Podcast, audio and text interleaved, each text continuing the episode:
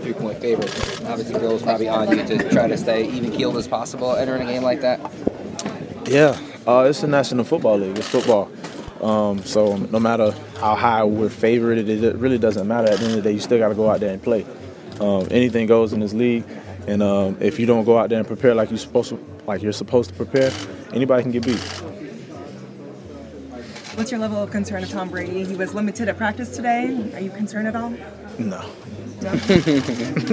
you came out pretty big in the game against Miami, especially on that third and long, Mhm. on that pass from Tom. How much more comfortable have you felt? You know, this is year three now. Uh, Mhm. How much more comfortable have you felt just getting that chemistry with Tom?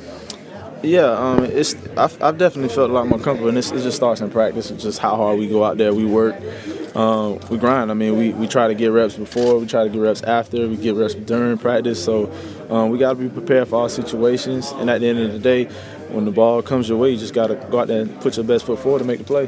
How important is it to stack those days together, stack those practice days together before these games, before every game? Yeah, um, it's definitely really important. I mean, uh, practice is the most important thing in football. I think, I believe, because um, the preparation is key. I mean, just going out there, making sure that you know what you're doing, um, you know how to do it, and at the end of the day, you got to execute it at a high level. So I think it always starts in practice.